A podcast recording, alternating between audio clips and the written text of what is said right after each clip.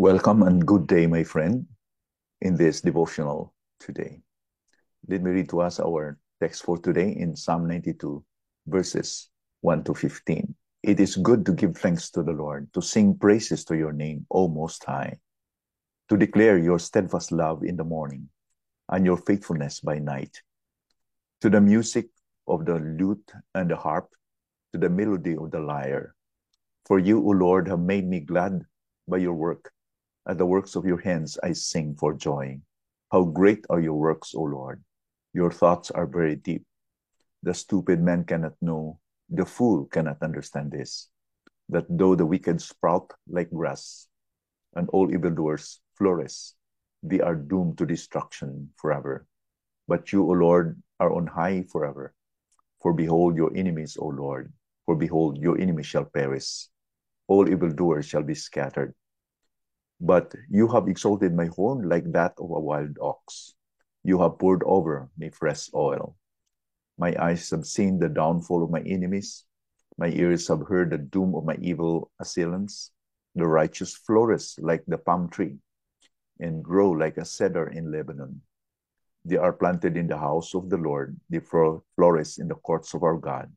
They still bear fruit in old age. They are ever full of sap and green to declare that the Lord is upright. He is my rock, and there is no unrighteousness in him. According to the title of this psalm, if you have your Bibles with you, it is for use on the Sabbath. God is pleased when people cease their ordinary work for a day, that is the Sabbath day, in order to engage in worshiping Him and proclaiming His love. So during this Sabbath day, their purpose is really to exalt God. That what happened during that week is the work of God. So that they explain here, explain here, and recognize, as the psalmist recognize, how great are your works, O Lord. In verse 1 to 4, let me read once again how he expresses joy and thanksgiving unto this God. It is good to give thanks to the Lord, to sing praises to your name, O Most High to declare your steadfast love in the morning and your faithfulness by night. As Lamentations 3 22 23 says, the steadfast love of the Lord never ceases. It's the chesed, the loving kindness of God. So there is singing to the music of the lute and the harp, to the melody of the lyre. For you, O Lord, have made me glad by your work. At the works of your hands I sing for joy.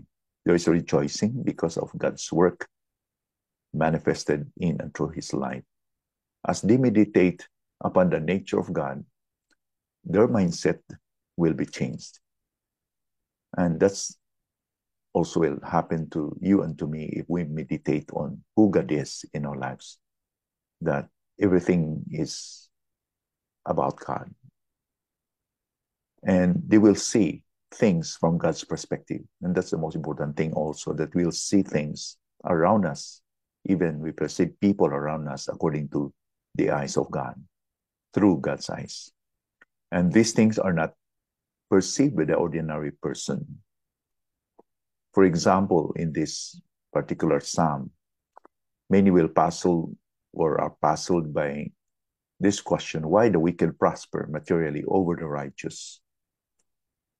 But we know that God is the supreme ruler and judge, and He is always in control. Thus, at the end of the day, the wicked will be destroyed and their prosperity be gone forever. Let's read this statement from the psalmist here in verse 5 to 9. How great are your works, O Lord! Your thoughts are very deep. The stupid man cannot know. The fool cannot understand this that though the wicked sprout like grass and all evildoers flourish. That's the picture of the the the wicked. They sprout like grass. They amass wealth. They amass the riches of the world like uh, grass that just grow very fast. But they are doomed to destruction, destruction forever. In verse 8, but you, O Lord, are on high forever. For behold your enemies, O Lord, for behold your enemies shall perish. In contrary, those who remain true to God, those who trust God, those who fear God will prosper. They are like wild ox with strong horn that grows powerful. So the righteous is compared to an ox, strong ox that is very, very strong and strengthened by God. And as privileged people, they are anointed by God with fresh oil.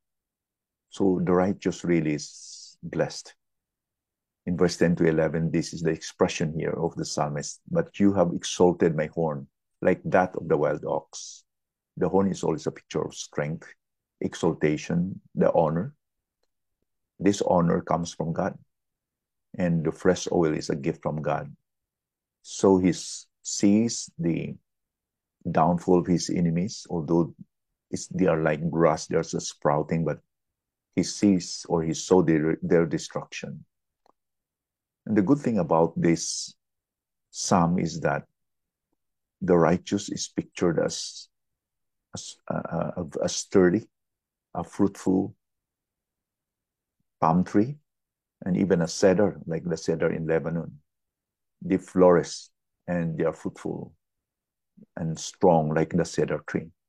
And they are like a house built on a rocky hill so that the righteous is safe and secured. As he ends this psalm in verse 12 to 15, let me read in order for us to be encouraged that this is the picture of you if your trust is in the Lord. The righteous flourish like the palm tree and grow like a cedar in Lebanon. So these two trees, the palm tree and cedar, they are planted in the house of the Lord. They flourish in the courts of our God. So the the place where they are growing is a picture where they are in the presence of God. If you are in the center of God's will, if you are in the presence of God, you are like a palm tree or a cedar tree planted there in order to be strong and be, to be fruitful.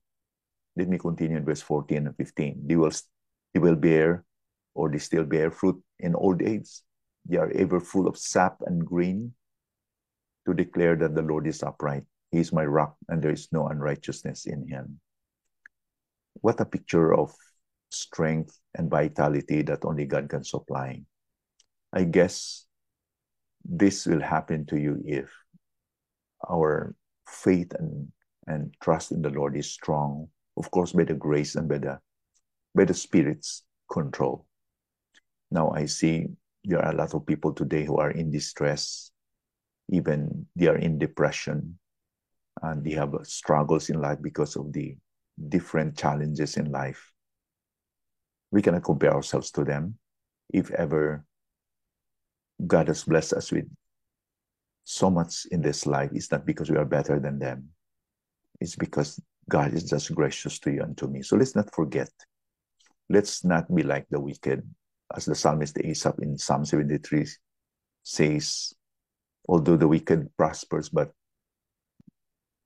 when he went to the sanctuary of God, he saw that the end and destruction will be very soon. In comparison, the righteous is like a palm tree that flourishes and be fruitful, but the wicked is like the grass and they will wither away.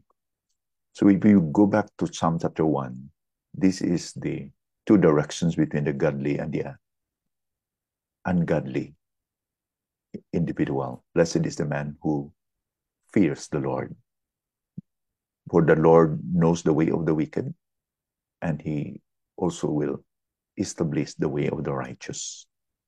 So let it be that, like this psalmist, we'll be able to really declare that God's work is to be exalted. We don't need to be like the wicked.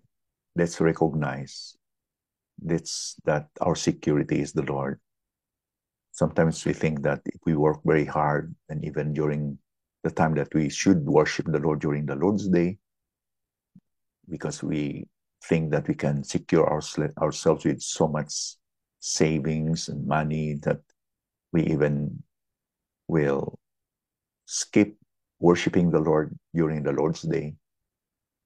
Well, the Lord has reminded us today that it's not about us, it's about Him. He wants us to have a day whereby we can reflect that He is the one in control. We don't need to struggle. We don't need that we need to, be, to control our lives. We, we need to work hard during the time, during the weekdays, but we need to rest also. We need to give time unto the Lord to worship Him. Shall we not?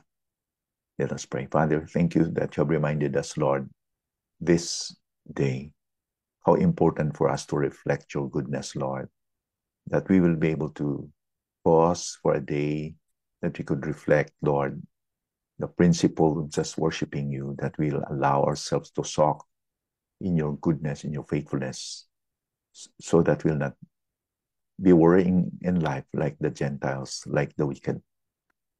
For you know already what we need, Lord, as you said in Matthew chapter 5.